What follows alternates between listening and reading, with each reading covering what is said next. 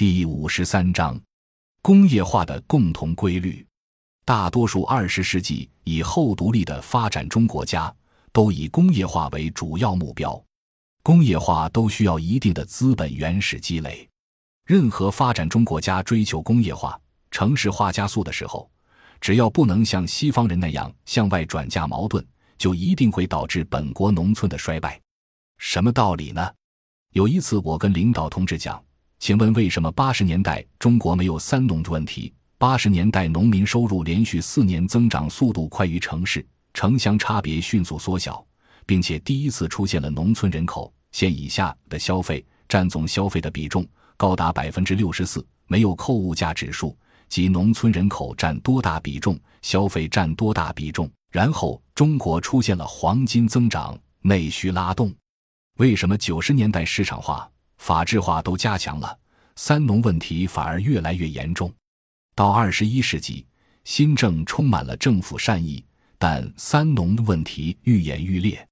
就因为其中有一个基本规律，特别请学经济学的朋友们注意：当这个世界进入金融资本主导国际竞争的时候，金融资本的特性是在流动性不断加快的过程中获利，我们就会出现金融资本因追求流动性而异化于产业资本。越是没有流动性的产业，越是被异化，而农业正是一个毫无流动性而言的产业。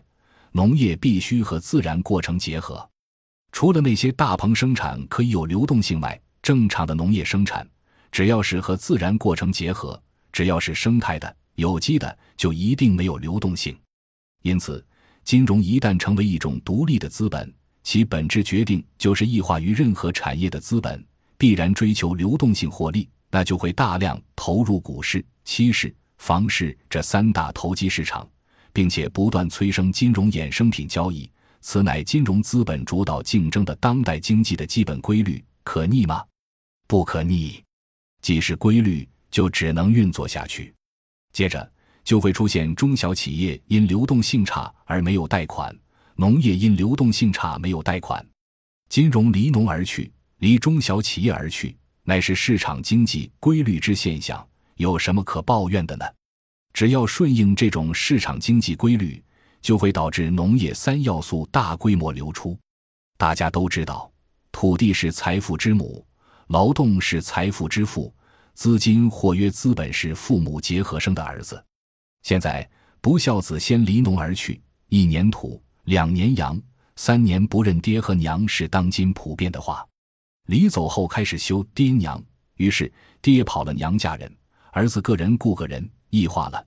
娘被霸占是指土地被征占，爹跑了是指劳动力外出打工。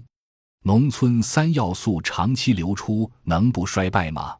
我当时问领导：世界上可曾有过任何经济领域，在三要素净流出，而且大规模净流出的情况下，能保持不衰败？那不是奇迹吗？这就是今天的事实，对不对？三要素净流出，并且大规模净流出，想不衰败怎么可能？因此，三农问题严峻，体现的就是市场经济的必然规律。不管我们有无善政，有无善意，谁也不可逆规律而动。四，中国的真实经验是什么？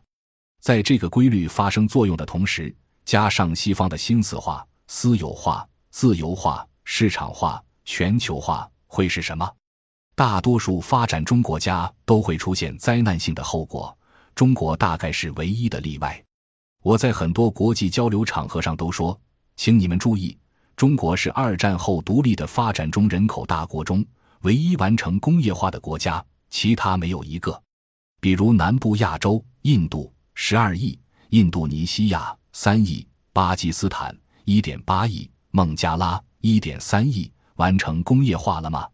拉美国家中人口过亿的有两个，巴西和墨西哥，但这两个国家都不是以原住民为主的，而是外来殖民者和混血人口为主的国家。总之，请大家注意，发展中国家原住民人口超过一亿的国家中，唯有中国完成了工业化，是不是好事？我不说，因为生态文明理念下，我们不能说我们自己有多好，但是。有谁认真总结过我们的发展经验吗？很少。